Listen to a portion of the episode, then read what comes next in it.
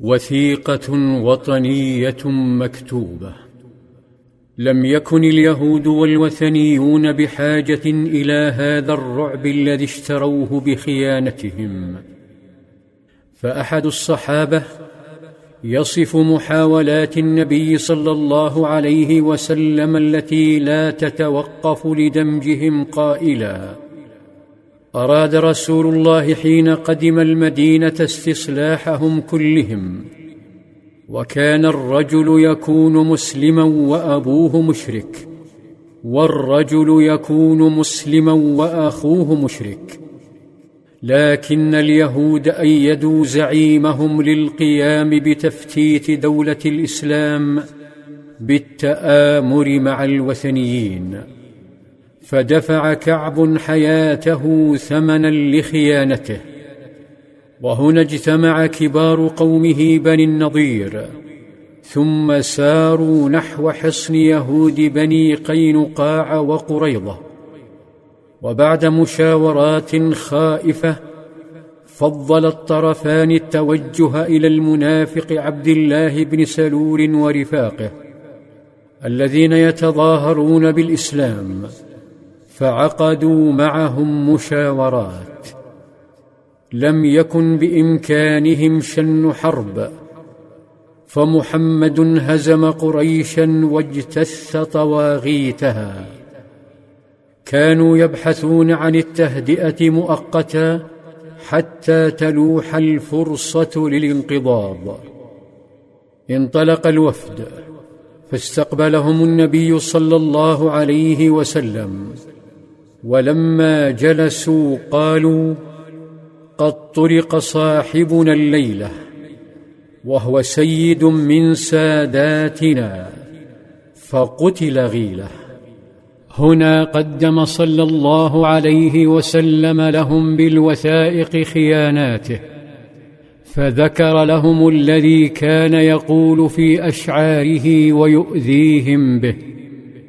نظر بعضهم إلى بعض وانعقدت ألسنتهم وألسنة الوثنيين. لم يكتف النبي صلى الله عليه وسلم بكشف مؤامراتهم وإحراجهم.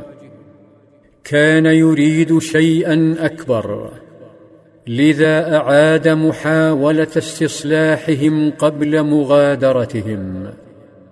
لأنه صلى الله عليه وسلم يحمل رسالة ونهجا تصالحيا راقيا ويحمل قيما للتعايش والمواطنة. لكن إرساء تلك القيم العظيمة لا يتحقق بالكلام العاطفي وهز الرؤوس وابتسامات المجاملة. فالنبي صلى الله عليه وسلم لم يعد مسؤولا عن نفسه فقط كما كان في مكة. إنه الآن حاكم مسؤول أمام الله عن شعبه ودولته.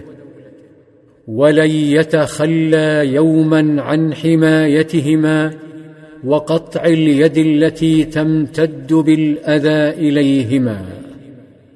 لكنه أيضا صلى الله عليه وسلم لن يبني سجونا ومعتقلات ولن يبطش بالتهمة بل سيضع كل أطياف المجتمع من مسلمين ويهود ووثنيين تحت طائلة النظام والقانون المكتوب. دعاهم صلى الله عليه وسلم إلى كتابة وثيقة وطنية توقع عليها كل الأطراف وتتحمل كل طائفة مسؤولية توقيعها كي ينتهي هذا التوتر المفتعل. دعاهم صلى الله عليه وسلم أن يكتب بينه وبينهم وبين المسلمين عامة صحيفة فيها جامع أمر الناس.